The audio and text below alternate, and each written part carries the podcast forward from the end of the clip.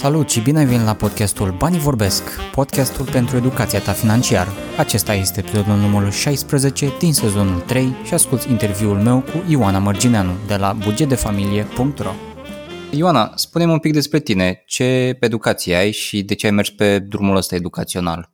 Bună, Sorin!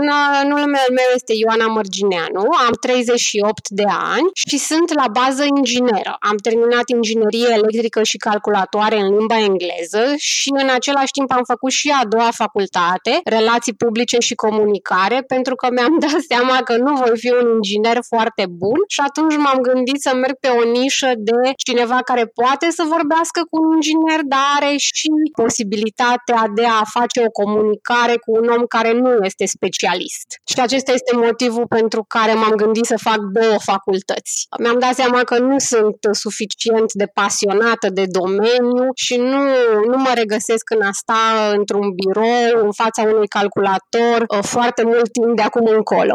Și o să vedem un pic mai târziu cum se îmbină cele două pasiunile tare pentru calculatoare și pentru comunicare în, în ceva interesant. Aș vrea să intrăm direct în subiect. Tu ai un fel de secret, să zicem, sau nu știu, un fel de superputere. Spune-ne mai multe despre hobby-ul tău legat de concursuri. Am descoperit acest hobby din greșeală. În liceu apăruseră concursurile de genul în care trebuia să strângi mai multe etichete ale unui produs, să le trimiți într-un plic și puteai să câștigi premii. Eu nu am crezut niciodată că aceste premii de care auzeam sunt reale și că oameni obișnuiți le câștigă. Tot timpul am crezut că este ceva, o, sigur, sunt prieteni, cunoștințe sau uh, ceva ocult în spate, niciodată nu le voi câștiga eu. Și cine cineva mi-a dat aceste etichete și a zis, hai, încearcă. Am trimis uh, acele etichete la un concurs și am câștigat uh, cumva cel mai mare și cel mai important premiu din viața mea. Este mare pentru că în momentul acela, fiind în liceu, am câștigat un pager. Nu apăruseră încă telefoanele și pentru mine a fost ceva foarte fantastic. În primul rând, nu mi-a și permis niciodată să mi-l cumpăr. Am ținut o perioadă, am sesizat că nu am nevoie de el, l-am vândut și am reușit să-mi iau lucruri pe care mi-l doream, adică o pereche de blugi. Și așa am, am găsit hobby, acest, acest hobby și am, mi-am dat seama că e posibil. E adevărat că în acea perioadă concursurile erau foarte puține și foarte greu de găsit, dar de obicei aveau legătură cu lucruri pe care le cumpărai sau le foloseai, tăiai etichete și le trimiteai. Și văzând că se poate, am început să fac chestia asta de obi- ob- în mod obișnuit. Cumpăram reviste pe care le citeam sau cumpărau prietenele mele revistele și eu trimiteam taloanele și câștigam premii și mi-am dat seama că e ceva care poate să mi-aducă premii pentru care eu nu aș fi dat bani, dar pe care mi le-aș fi dorit. Cosme cosmetice, hăinuțe, genți, uh, lucruri de astea care erau foarte importante pentru o fată în liceu. După care am, uh, am început să fac chestia asta într-un, um, într-un mod uh, mult mai eficient, pur și simplu online. În momentul în care a apărut Facebook-ul, eu am avut Facebook foarte devreme, pentru că în acea perioadă lucram pe un vas de croazieră și pentru a ține legătura cu colegii foloseam Facebook și în loc să mă joc pe Facebook, am început să particip la concursuri pe Facebook. Și am câștigat și din ce, pe măsură ce participam, poate că atunci erau și foarte puțini participanți, adică am avut extrem de multe concursuri la care am participat doar eu.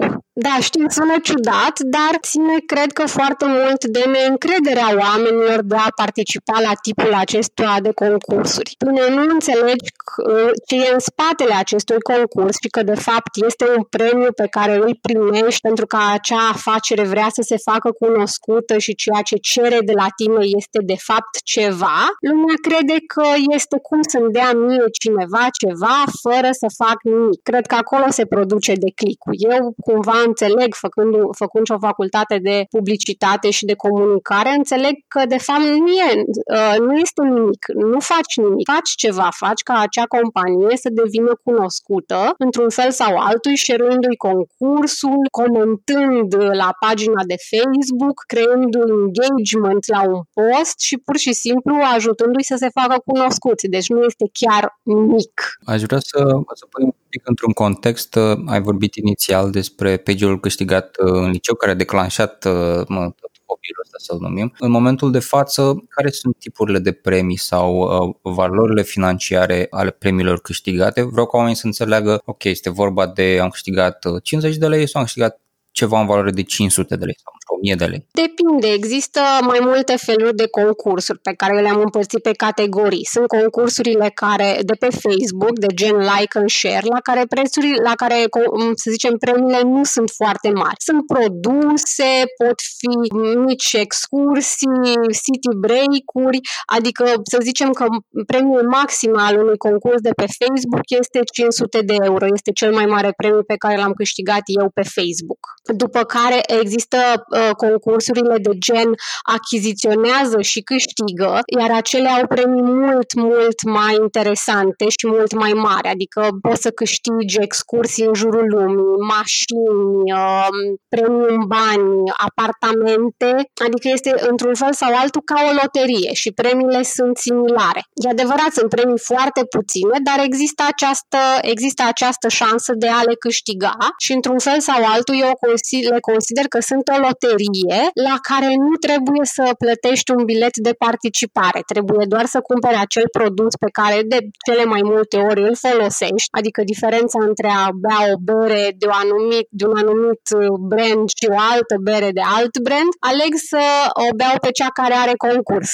Și în acest fel simt că mi-a, am o șansă în plus de a câștiga, de a câștiga acel premiu. Și cumva decizia mea de cumpărare a unui sau altui produs este uh, influențată de concursurile, promoțiile și ce mai apare, ce mai apare uh, pe piață în legătură cu acest, cu acest lucru, unde premiile pot fi foarte mari, iar o altă categorie sunt concursurile în care, concursurile care necesită o acțiune. Trebuie să trimiți un desen făcut de un copil, trebuie să-ți faci poză în fața unei uh, locații sau a anumite a, a unei afaceri, trebuie să îți dai un check-in într-o zonă, să-ți faci o poză, să trimiți o anumită poveste care poate să aibă premii foarte mari și foarte puțini participanți pentru că nimeni nu simte nevoia să își piardă într-un fel sau altul timpul uh, făcând atâtea efort, chiar așa se și numesc în engleză, effort competitions, făcând efort pentru a câștiga un premiu, iar la acestea aș putea să spun că șansele de câștig sunt cele mai mari. Din păcate, eu nu am foarte multe șanse la cele care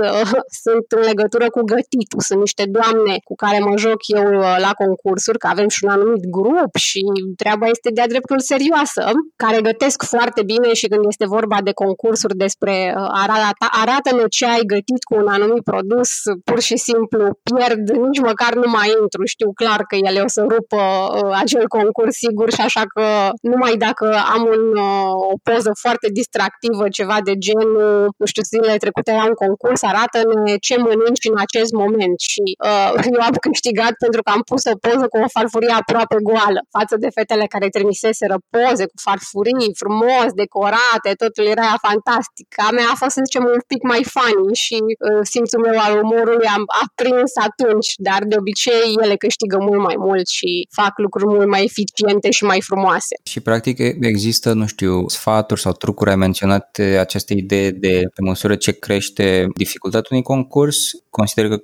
cresc și șansele practic de, de a câștiga pentru că nu ar fi foarte multe persoane care sunt dispuse să, să facă acel efort. Există, nu știu, de exemplu, ai menționat să zicem, uite, poate este un concurs la o bere. Cât de departe te duci pentru, pentru un premiu? Este în funcție de cât de valoros e, adică dacă este, de exemplu, o, un brand bere care oferă un apartament, de exemplu, ți-ai schimba obiceiul de cumpărare, ai cumpăra o cantitate mai mare sau nu știu, ți-ai stai niște reguli?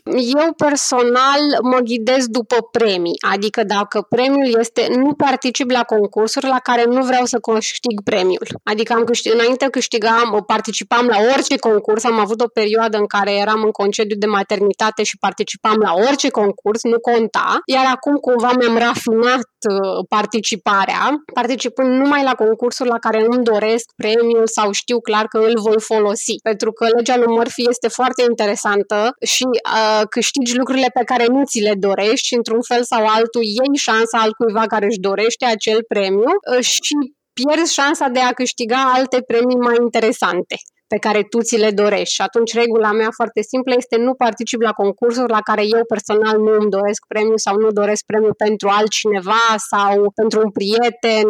Nu, nu particip la concursuri la care nu vreau să câștig. Și da, îmi schimb decizia de cumpărare, adică momentan sunt niște promoții la bere și uh, am schimbat marca pe care o beam de obicei tocmai pentru a câștiga, pentru a câștiga acel premiu. Cam atât de departe mă duc. Nu fac, um, uh, nu, nu investesc mulți bani, adică nu cumpăr de sume mari. Uh, până majoritatea concursurilor cer să cumperi până în 10 lei, 15 lei un produs pe care de fapt acel produs îl folosești. De exemplu, acum este o promoție la bomboane unde poți câștiga un uh, Mercedes și da, cumpărăm aceste bomboane. Nu simt nevoia să cumpăr multe. Este suficient să cumpăr una, din punctul meu de vedere. Este ca o loterie, trebuie doar să am o șansă și restul nu mai ține de mine. Din ce am observat uh, și la tine pe blog, pe bugetefamilie.ro și pe canalul asociat de YouTube, cumva ai reușit uh, hobby-ul ăsta, activitatea asta, pasiunea asta să o duci un fel de aproape de artă. Cum, cum au apărut și blogul și canalul de YouTube și ideea de a împărtăși experiența asta cu alții? În primul rând au apărut din uh, necesitatea și din dorința de a împărtăși faptul că aceste concursuri nu sunt, cum, nu sunt nerealizabile, nu sunt, sunt reale și se pot câștiga. Și în al doilea rând, uh, vlogul Buget de Familie a început cu unboxing-urile, adică pur și simplu deschideam premiile pe care le câștigam în fiecare lună pentru a ține cumva o evidență mai mult decât un Excel Excel pentru mine și într-un fel pentru prietenii și pentru familia mea, pentru că nimeni nu a crezut, sincer, că eu transform acest hobby într-o sursă de venit. Nici eu nu am crezut până când nu s-a întâmplat și am simțit nevoia cumva să rafinez, să eficientizez la câte concursuri particip, cât timp, uh, cât timp aloc acestui, uh, acestui hobby și mai pe scurt am simțit nevoia să eficientizez monetizezi și acest lucru din viața mea. Dacă nu ești atent, poți să-ți petreci foarte mult timp online, dând like and share, like and share la nesfârșit. Și atunci eu simt nevoia să-mi eficientizez cumva timpul și cât timp aloc acestui lucru și nu fac asta uh, tot timpul, o fac doar în câte, să zicem că am o oră pe zi, în care eu mă preocup de concursuri. Doar atât, dar o, această oră nu este o oră în care pur și simplu mă pun la birou și nu fac altceva decât concursuri. Eu, fiind și mămică, am nevo- uh, timpul meu este limitat și nu este fix. Adică folosesc orice timp liber, să zicem, adică stau la coadă la farmacie, stau pe telefon, dau like and share sau post, repost pe Instagram, particip chiar și pe Twitter, așa că îmi petrec, să zicem, zicem, toate minutele în care nu aș putea face altceva, aștept să fac ceva de mâncare, aștept să se termine o mâncare, sunt în taxi, sunt în trolebuz, sunt la drum spre grădiniță și aștept să iasă băiețelul meu. Folosesc toate minutele pe care le pot folosi. Îl pun pe băiețelul meu să doarmă și am, să zicem, o oră, o oră jumate în care pot să fac chestia asta și asta fac. De aceea îmi place acest hobby pentru că îl pot face exact când vreau eu. Nu trebuie să fac acest lucru la între anumite ore cum este un job normal. Trebuie să fii acolo la 8, poți să pleci la ora 6 și asta este. Acela este timpul pe care îl dai tu, îl dai tu acestui uh, în schimbul banilor.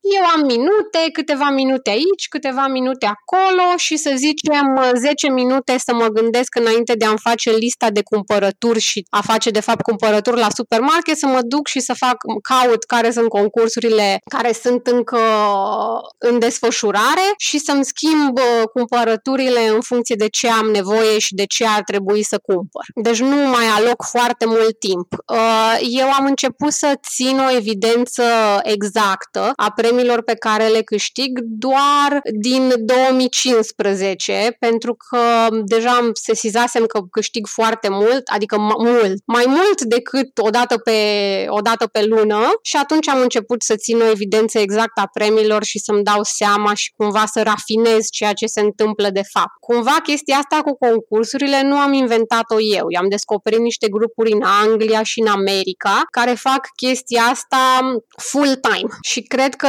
ele m-au inspirat să fac aceste unboxing-uri pentru că le-am găsit cumva pe YouTube făcute de altcineva în engleză și m-am gândit că dacă tot câștig, de ce să nu fac, uh, de ce să nu împărtășesc aceste, aceste lucruri și, și cu altcineva. Plus că uh, acest blog, Buget de Familie, nu este numai despre concursuri. Concursurile sunt o parte, dar este și despre cumpărături, despre cum să eficientizezi bugetul unei familii, pe ce să dai bani, pe ce să nu dai bani. Am o rubrică care se numește Promoția săptămânii, în care frunzăresc cumva broșurile de la supermarketuri și vă arăt lucrurile pe care mie mi se par la o, la o ofertă, la o promoție bună, într-un fel sau altul eu știind prețul pentru că cumpăr acel produs sau mi-l doresc sau știu, rețin prețurile pentru mine, pentru că și eu uh, sunt foarte atentă la pe ce cheltuiesc banii, unde îi folosesc și vreau să eficientizez și acest lucru din viața mea, bugetul, bugetul familiei. Și m-am gândit că există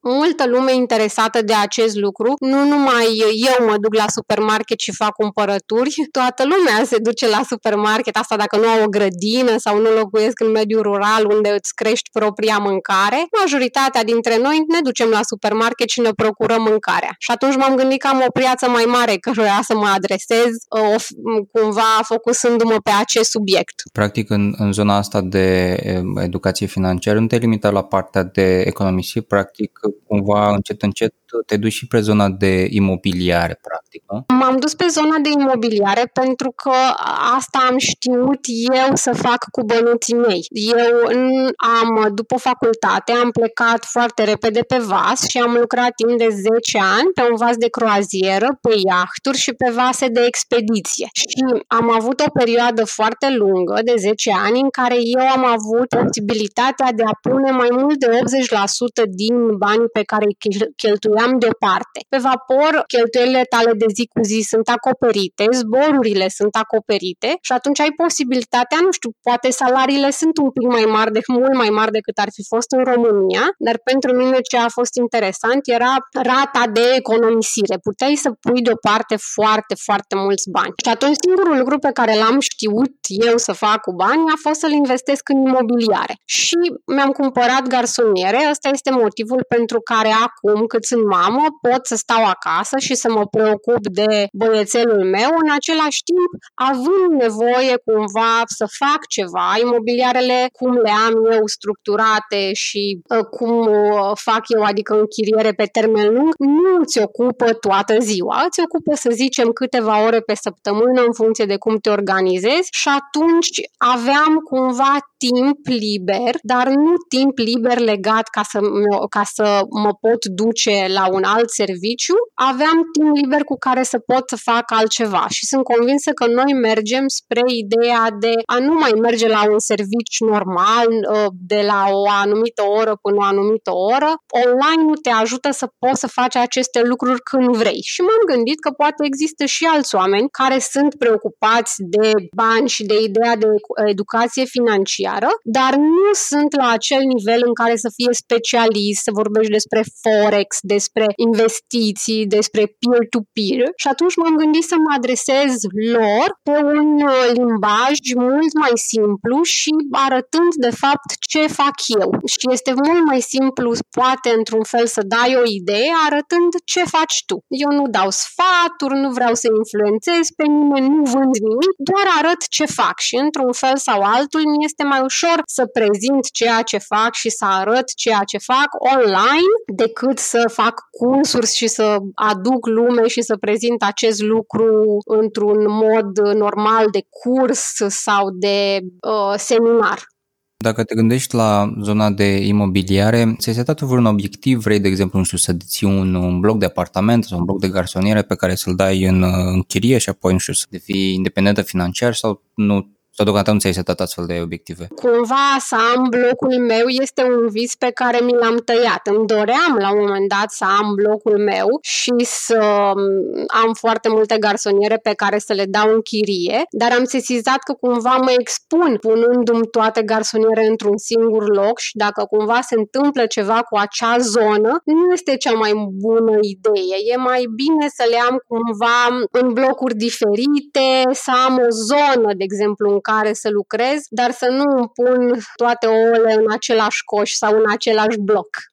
Dar da, scopul este să am cât mai multe, nu știu când mă voi opri și pot să spun că momentan eu sunt independentă financiar. Nu am nevoie să lucrez pentru a-mi acoperi cheltuielile lunare. Într-adevăr, nu, nu, nu am o viață, un lifestyle de acesta demn de Instagram, Lamborghini, haine numai originale și private jeturi, dar eu mi-acopăr cheltuielile lunare din, din imobiliar care cumva acest lucru îmi permite să am hobby-uri sau lucruri care îmi fac plăcere, care s-au transformat într-o a doua sursă de venit, cum ar fi acest vlog, blog și acest hobby uh, despre care vorbim noi astăzi, acest hobby de a participa la concursuri. Dacă mergem înapoi în timp, puțin timp sau poate mai mult timp, ce ți amintești tu despre educația financiară pe care ai primit-o în familie, de la, nu știu, mamă, tată, bunici? Primii care mi-au făcut mie educație financiară iar în, fără să-și dea seama au fost bunicii mei. Eu am locuit foarte mult la bunicii mei când am fost mică, pentru că na, amândoi părinții lucrau și nu, erau alte vremuri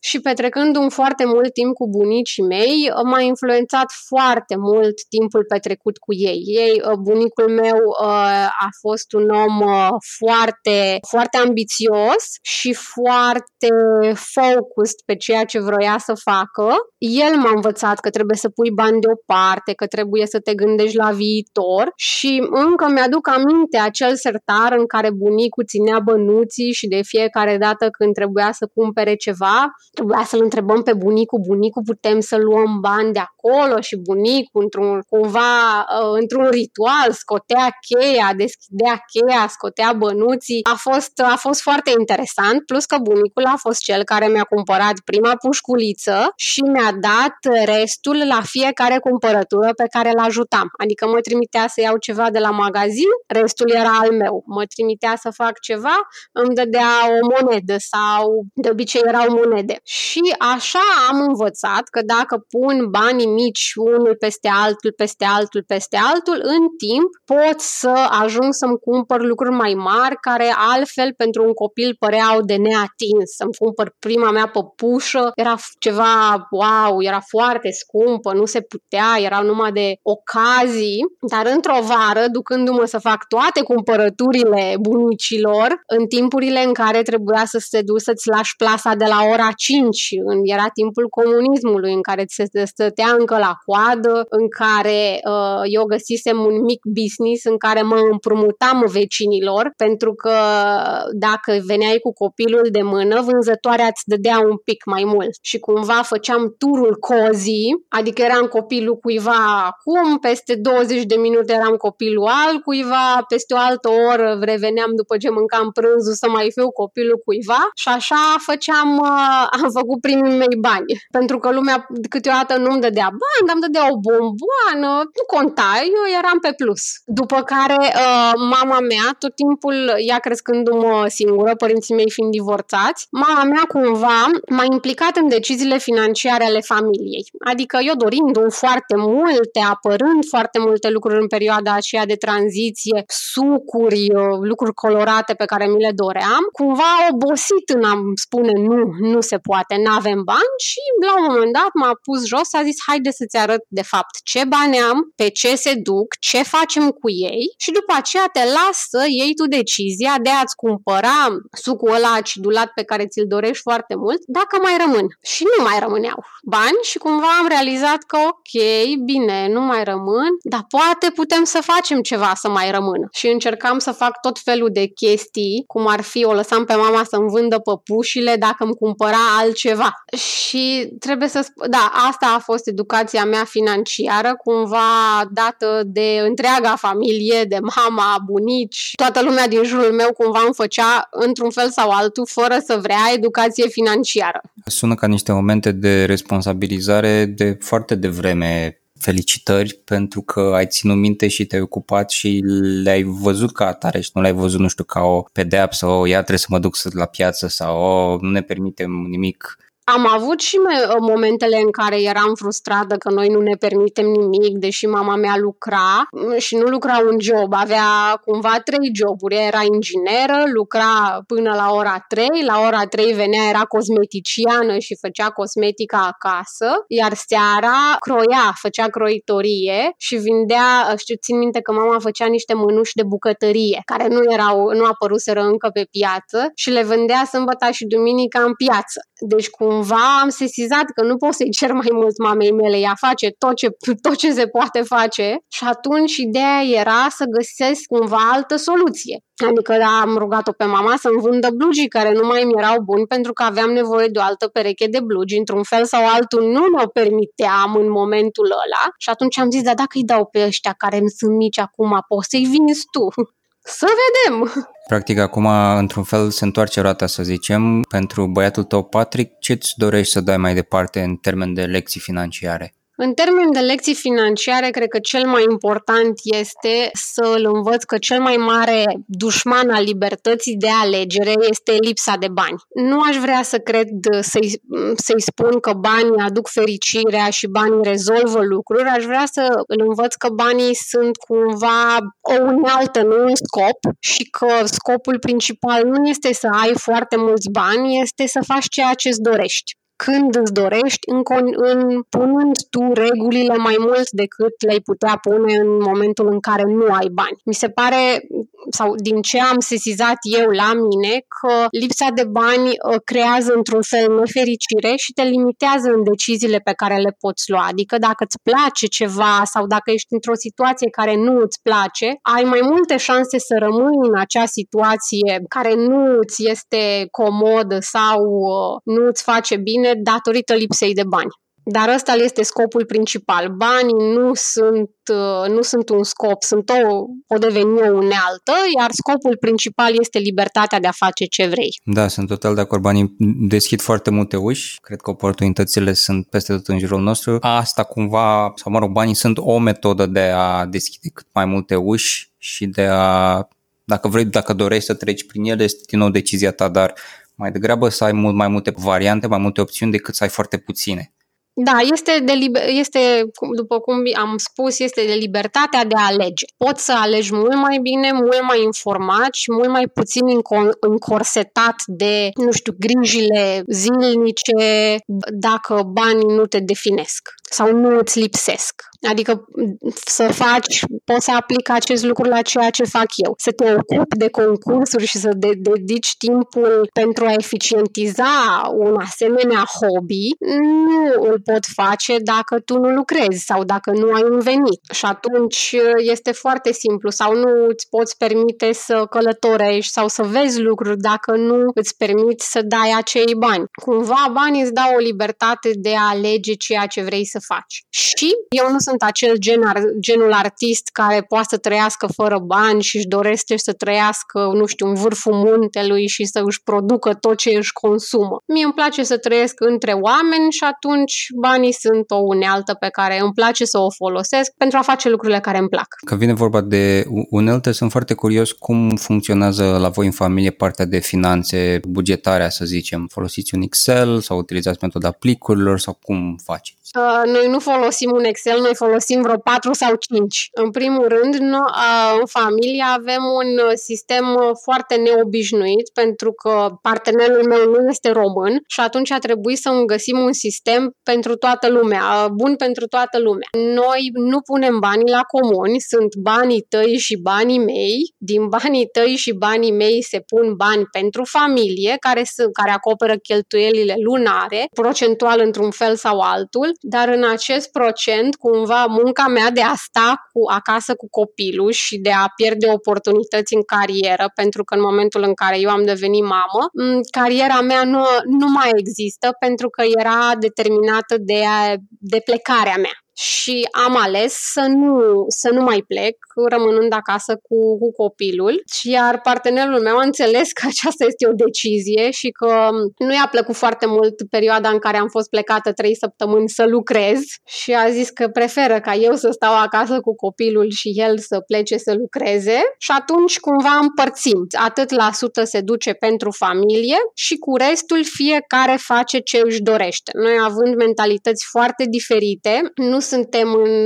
nu ne dorim aceleași lucruri. Și atunci, ca să evităm cumva certurile sau neînțelegerile, pur și simplu am împărțit uh, banii. Eu îmi doresc să strâng bani pentru a investi, să-mi cumpăr mai multe garsoniere. Partenerul meu nu este mare fan al investițiilor în imobiliare, el preferă investiții un pic mai riscante, dar cu, cu un return mai mare, deci de care eu nu sunt, uh, de care eu nu sunt îndrăgostită și nu-mi plac deloc. Dar uh, am sesizat că noi suntem două persoane diferite și că putem lucra împreună atâta timp cât facem lucrurile împreună dar împreună, dar separat. Amândoi lucrăm cumva pentru independența noastră financiară, amândoi lucrăm pentru binele familiei, doar că nu lucrăm împreună.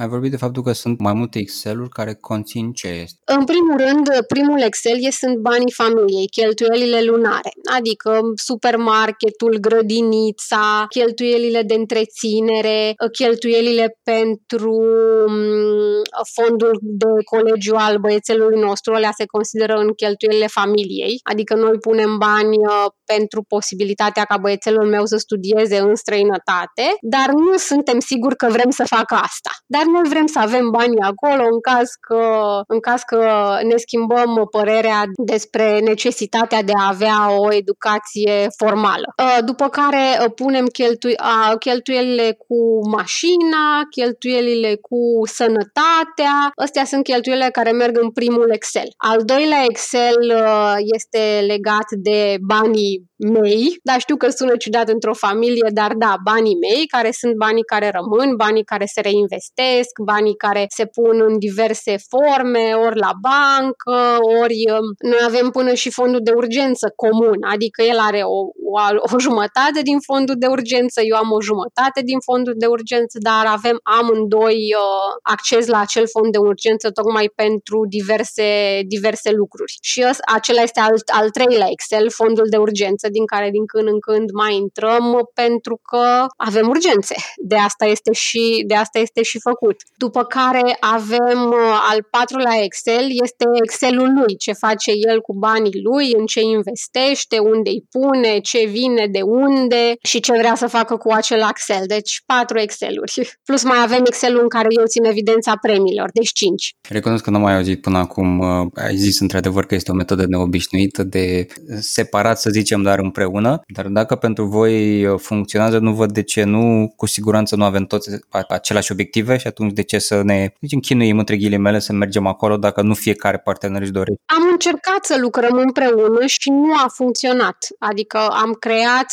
niște, niște discuții de care nu sunt necesare și am realizat că eu nu îl pot convinge de ideile mele pentru că nu a avut acele experiențe, iar el nu mă poate convinge de ideile lui pentru că nu am avut o, uh, aceleași experiențe. Adică soțul meu, uh, partenerul meu fiind englez, are o altă mentalitate. El uh, este convins că guvernul va veni să te ajute în momentul în care ai un moment prost sau nu ai serviciu, are o altă mentalitate, iar eu venind din România sunt sunt convinsă că nu vine nimeni să te ajute și atunci trebuie într-un fel sau altul să te ajut singur. Și atunci cum să explic eu lui că aici, dacă n-ai bani, nu se uită nimeni la tine, nici măcar un doctor? Este foarte greu să explici așa ceva cuiva care nu a trăit aceste experiențe, care nici acum nu înțelege de ce eu trebuie să dau bani la doctor, de ce eu trebuie să împing plicuri dacă vreau ca lucrurile să se rezolve. Îi se pare o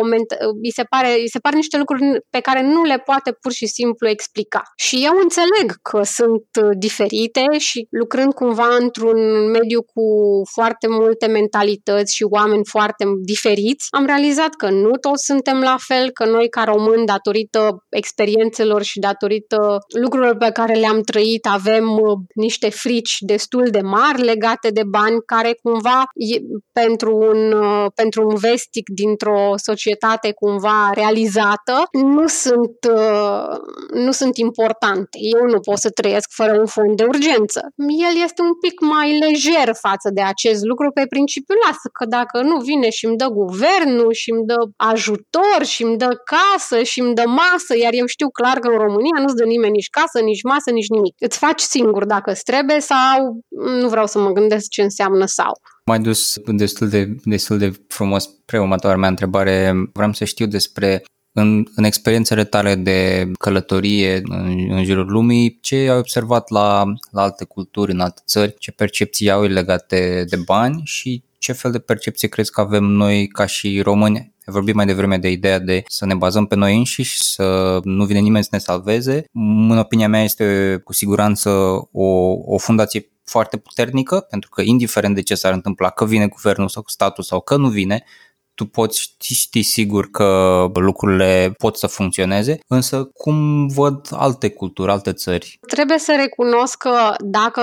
ne-aș situa pe noi ca români în uh, modul la care gândim de pe ba- despre bani, părerea mea proprie și personală este că um, avem mentalitatea unei societăți care nu a avut bani, care suferă de uh, lipsa de educație financiară, care așteaptă câștiguri mari și nu apreciază câștigurile mici care se adună și mai pe scurt avem mentalitate de oameni care au fost săraci. Nu ne gândim pe timp lung, ne plac câștigurile rapide și când spun ne, mă gândesc și la mine. Adică nu, nu vreau să spun nimic rău despre nimeni, dar am avut, um, să zicem, o fascinație uh, spre câștigul rapid, spre uh, modalitatea de a face bani repede cu muncă puțină și mi-a trebuit foarte mult timp să-mi scot acest lucru din cap uh, ca și vis de a face bani rapid, de a da un tun și de a realiza că nu toată lumea dă tunuri, tunurile și că tunurile nu sunt cel mai bun lucru care ți se poate întâmpla. Dar până să ajung acolo a trecut foarte, foarte mult timp. Uh, aș vrea să societățile care sunt cumva mai așezate, vestici, americanii, au altă mentalitate legată de bani. Uh, ei realizează că este nevoie de, nu toți, majoritatea, mult mai mulți decât noi, realizează că este nevoie de multă muncă ca să faci bani și sunt dispuși să facă acea muncă. Gândesc un pic pe un timp mai îndelungat față de cum gândim noi. În România, dacă afacerea nu, nu dă tun în primii 5 ani, ai făcut-o degeaba, nu, se, nu te invidiază nimeni, adică mai pe scurt nu-ți merge bine. Asta este o mentalitate pe care am văzut-o și la cei din Asia. Am lucrat cu foarte mulți filipinezi și și ei erau cumva prinși de dorința de a face bani buși dintr-o dată și printr-un boom și visam într-un fel uh, la aceleași lucruri, un câștig brusc uh, și neașteptat și cumva într-un fel nemeritat societățile mai,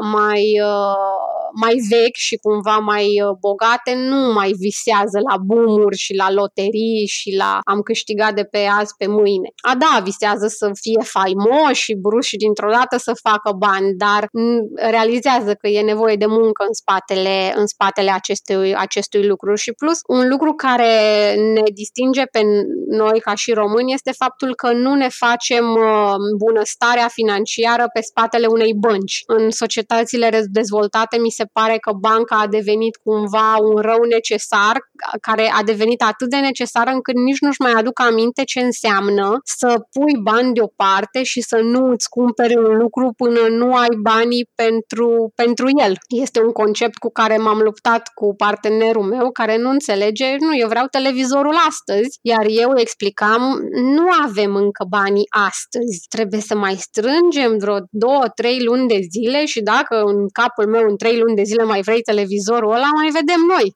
Adică nevoia de a-ți satisface imediat uh, nevoile, noi avem cumva amânarea asta, hai să mai vedem, hai să punem banii, pentru că realizăm că băncile nu sunt prietenii noștri și că costă să iei bani de la bancă. Cumva norocul nostru este că atâta hârțogăraie implică un credit încât pe la jumătate deja nu mai vrei nimic, nu-ți mai trebuie nimic. După cinci drumuri la bancă te-ai săturat și de dus și de întors și de... Și într-un fel nu ne mai îndatorăm, nu suntem la fel de îndatorați cum sunt ei. Crezi că această diferență de mentalitate noi versus alte culturi, alte țări diferite, hai să le numim avansate, este pur și simplu o problemă de timp? Să presupunem că au, au trecut da 30 de ani de la Revoluție, ne mai trebuie 30 sau nu este neapărat vorba de timp, ci mai degrabă și de acest element al educației financiare și al lucrurilor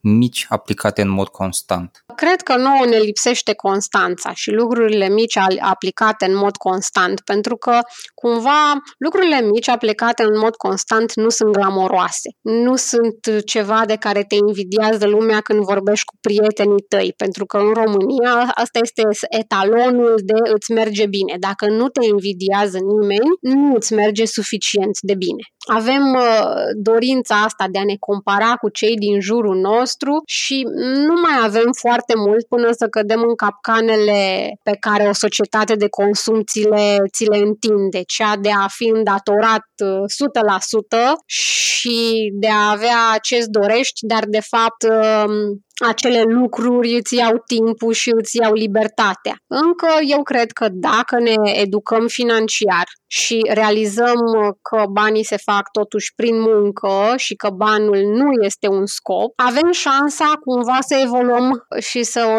luăm înainte. Dar este foarte greu să treci peste zeci de ani și mentalități uh, băgate uh, cu forța atâția ani. Comunismul nu ne-a făcut bine deloc din punctul ăsta de vedere faptul că toți eram la fel, acum de 30 de ani nu simțim decât nevoia să fim altfel decât toți ceilalți și noi să fim mai tari și într-un fel, dar avem și noi această mentalitate de a în engleză este keep up with the Joneses, de a ne ține la același nivel cu cunoștințele noastre, chiar dacă ne permitem sau nu ne permitem. Partenerul meu este mirat de câte mașini foarte scumpe sunt în România și totuși uh, societatea noastră nu este la acel nivel de a-și permite mașini scumpe și se uită și la cumva la oamenii din jurul nostru care trăiesc un fel, într-un fel sau altul peste măsurile, adică au haine de firmă, uh, au mașini scumpe, scumpe, dar câteodată n-au bani de benzină, lucruri pe care, care nouă ni se pare de neînțeles. Ai, ai povestit mai devreme despre ideea de job, ai avut un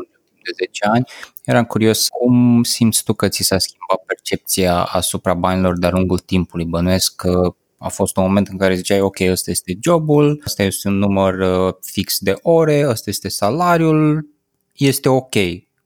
Presupun că în timp s-a schimbat percepția asta eu cumva lucrând într-un job care, um, într-un job nesigur, pe vapor, ești angajat pe o perioadă limitată de timp și nu ți se asigură următorul contract decât dacă îndeplinești condițiile lor. Și atunci cumva m-a forțat acest mod, mod de viață să mă gândesc că acest contract poate fi și ultimul, nu știi niciodată ce se poate întâmpla și trebuie să scot tot ce pot din acest contract. Adică să economisesc cât mai mult, să călătoresc cât mai mult cu serviciu, să văd lucrurile pe care le pot face în, timp, în modul cel mai eficient, pentru că nu știi când se termină. Este ca, nici nu știu cu ce să îl, îl, îl asemăn. Poate cu, nu știu, ești într-un anumit partid, știi că acel partid va fi la putere 5 ani și trebuie să furi în acei 5 ani să-ți ajungă o viață. La mine a fost legat de muncă, trebuie să muncești în acele patru luni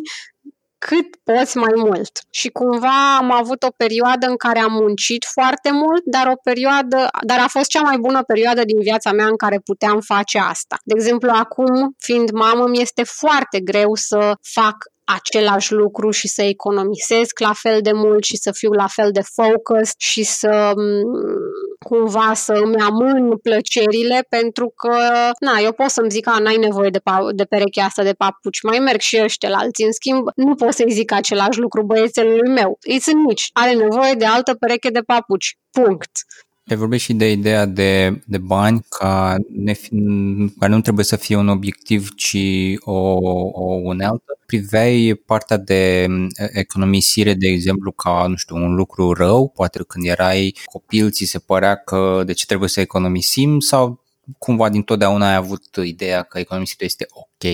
Nu, am privit întotdeauna când am fost mică economisirea ca o de ce trebuie să punem bani acum, eu aș vrea să cumpăr altceva cu ei, de, tre- de ce trebuie să ne gândim și la mâine și n-am înțeles foarte mult timp cât mama îmi zicea, știi, dar eu am jobul ăsta, dar se fac restructurări, se închid uh, fabricile, ce facem mâine dacă nu mai avem, uh, dacă nu mai avem din ce să trăim? Trebuie să plătim întreținerea, unde mergem, ce facem? Și nu pot să zic că eram încă încântată de ideile astea pe care mi le, mi le spunea și mi s-a părut că economisirea este așa pentru, este o chestie urâtă, dar cumva, când am văzut unde s-au dus acei bani economisiți, cum ar fi în concediile mele în străinătate, în liceu, am realizat că, ok, de asta am pus bani, ca eu să mă pot duce o lună în Europa, în liceu, lucruri pe care nu ni le-am fi permis dacă n-aș, n-ar fi pus mama bani deoparte. Și cumva am început să, să accept ideea de a economisi pentru a face lucruri mari. Și nu mai am aceeași uh, reticență în economisire, dar pot să înțeleg foarte bine pe cei care au alergie la cuvântul acesta.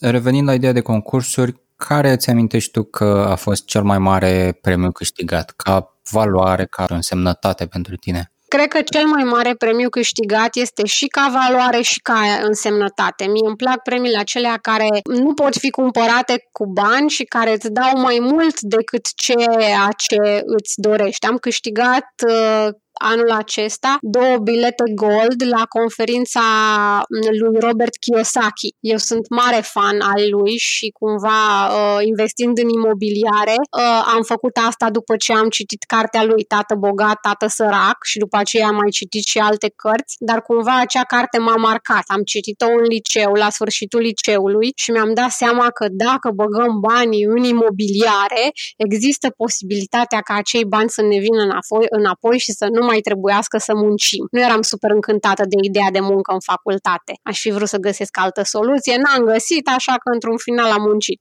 Și a, cred că acesta a fost cel mai fain premiu. Am câștigat două bilete în, af- în valoare de 2000 de euro și nu numai că am câștigat pentru mine, l-am uh, întâlnit pe Robert Kiyosaki și am întâlnit foarte mulți oameni interesanți, pe Valentin Nedelcu, pe oameni uh, care erau preocupați de aceleași lucruri de care eram preocupată și eu, cum să-mi fac banii să muncească pentru mine, cum să investesc. Cumva eu, un grupul meu de prieteni, sunt foarte ciudățică. Lumea, uh, majoritatea cred că fac lucruri ciudate, că nu merg în aceeași direcție, că nu sunt taxată pe carieră, că nu-mi doresc să muncesc la o multinațională. Cumva fac notă discordantă cu majoritatea oamenilor cu care îmi petrec timpul, care sunt prietenii mei vechi și de aia cumva mă simt, mă simt ca rățusca cea urâtă care vorbește despre lucruri despre care nu vrea să vorbească nimeni și am fost foarte încântată să-i cunosc pe acei oameni care vorbesc cumva într-un fel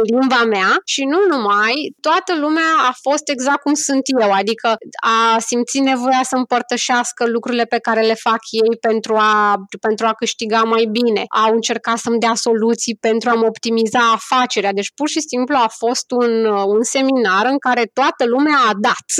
nu știu dacă îți poți, dacă pot eu să explic foarte bine ce înseamnă prin a dat. Nu, nu mi-a, nu mi-a dat nimeni nimic, mi-a dat pur și simplu timpul lor, expertiza lor, idei ideile lor, care au, eu am venit de acolo pur și simplu încărcat atât de pozitiv și cu idei atât de bune, încât încă merg din inerție, din, din ideile pe care le-am, le-am găsit acolo.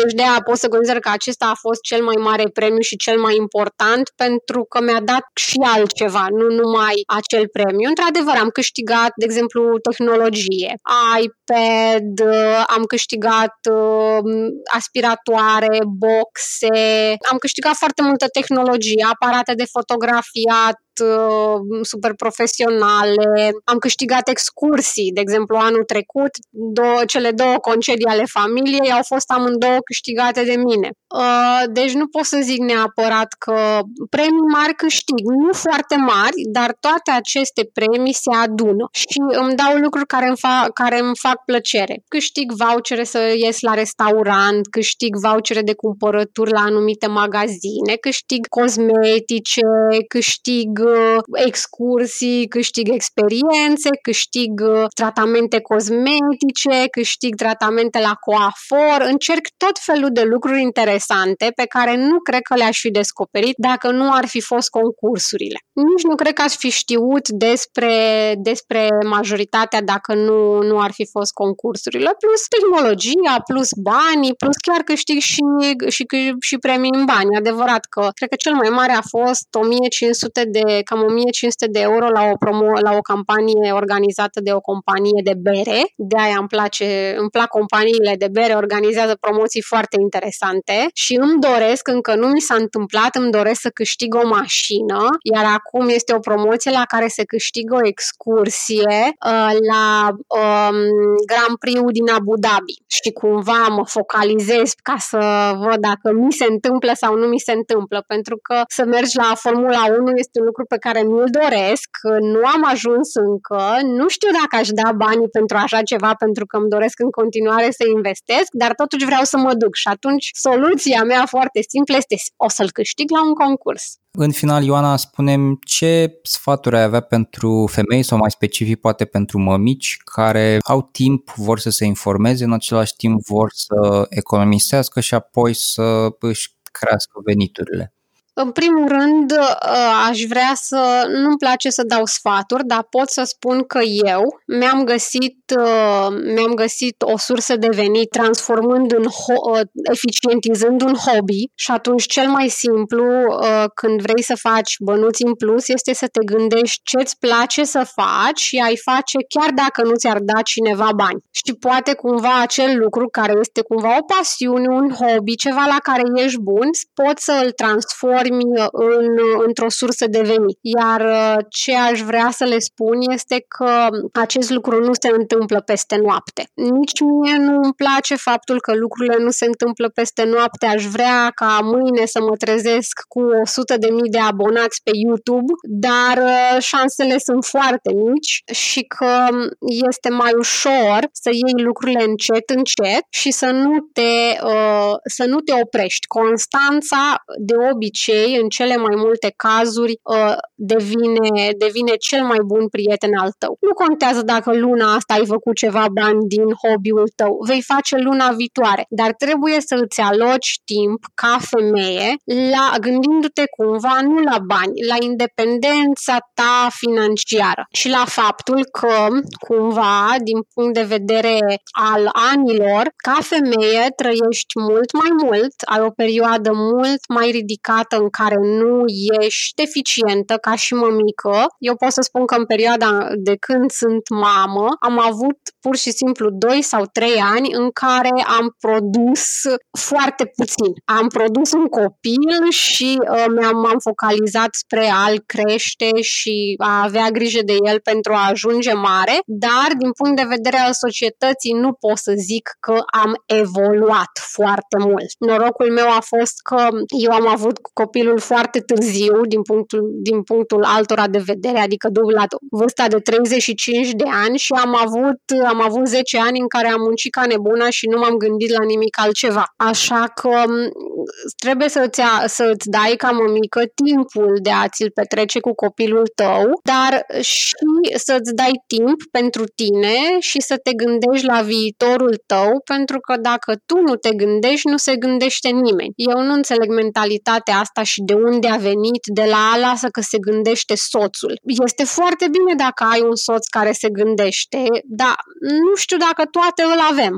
Și dacă nu-l avem, cred că ar fi mai ușor ca femeie, în primul rând, ca să dai un exemplu copilului tău despre cum ar trebui să fie un adult funcțional, să faci asta cu tine, adică să îți iei un anumit timp din zi în care să te gândești la tine. Pur și simplu, după ce doarme copilul, știm că toate avem o oră, cel puțin, în care putem să stăm și să ne gândim la noi. E adevărat, avem de făcut prin casă, avem de întins oale, avem de curățat o casă, dar uh, nu știu, simt că faptul că n-ai făcut azi curățenie și o faci mâine nu oferă atâta valoare cum poate să-ți ofere acele minute sau acea jumătate de oră în care te gândești la ce vrei tu să faci, încotro te îndrepti și care este scopul tău în viață și să aloci timp acelui lucru. Copilul este un, cel mai important lucru din viața unei mame, dar un copil funcțional nu este un copil căruia i-ai dedicat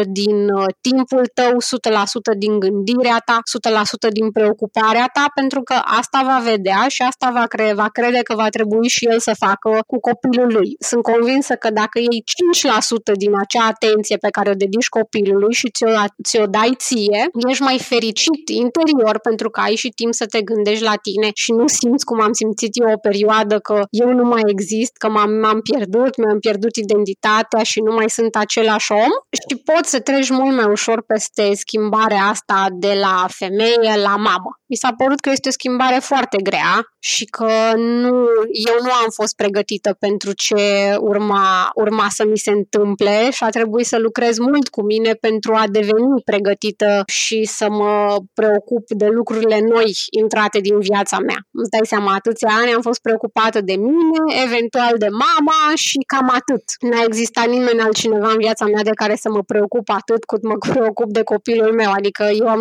eu nu am mai devenit importantă și cumva femeia din mine țipa vreau totuși eu niște atenție, mai fă ceva și pentru tine. Și cumva ne rupem, știu că sună ciudat și toată lumea mă acuză că sunt o mamă de naturată, eu în continuare ies vinerea în oraș. Mama mea mă ajută, vine să stea două ore cu băiețelul meu și eu vineri ies în oraș. Mie asta îmi face plăcere.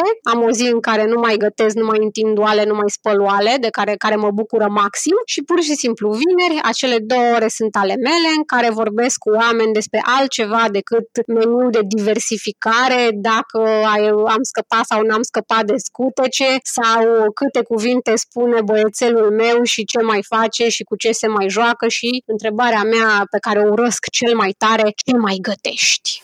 Ok, sunt uh, niște sfaturi uh, foarte sănătoase, foarte practice. Vreau la final să, să spui um, ascultătorilor um, unde te poate găsi cineva care vrea să intre în contact cu tine sau care vrea să afle mai multe despre partea de bugetare, partea de concursuri, poate, nu știu, un social, am, sunt prezentă în toate mediile sociale. Cel, uh, cel mai important este canalul de YouTube, care se numește Buget de Familie, unde am content cam de două ori pe săptămână și vă puteți uita ce vă place și eventual să-mi și spuneți despre ce, despre ce v-a interesa să mai fac filmulețe. Am un blog, bugetdefamilie.ro, în care linkuiesc foarte multe dintre articolele pe care le am pe vlog, dar am și articole separate. Uh, am uh, Instagram am buget de familie și Facebook buget de familie, iar pe Facebook am o rubrică foarte interesantă care se numește Promoția zilei, în care postez în fiecare zi o ofertă sau o promoție care mie mi se pare interesantă,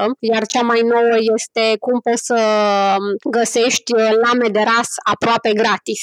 Sper să vă placă și sper să găsiți uh, content pe care îl puteți folosi în viața de zi cu zi. În regulă, Ioana, îți mulțumesc foarte mult pentru prezența la podcast și așteptăm cu nerăbdare să ne auzim după ce câștigi mașina. Așa sper și eu uh, și um, o, să, o să vă scriu când câștig această mașină, nu dacă, când. Ai ascultat episodul numărul 16 din sezonul 3 al podcastului Banii Vorbesc, podcastul pentru educația ta financiară. Ne auzim data viitoare.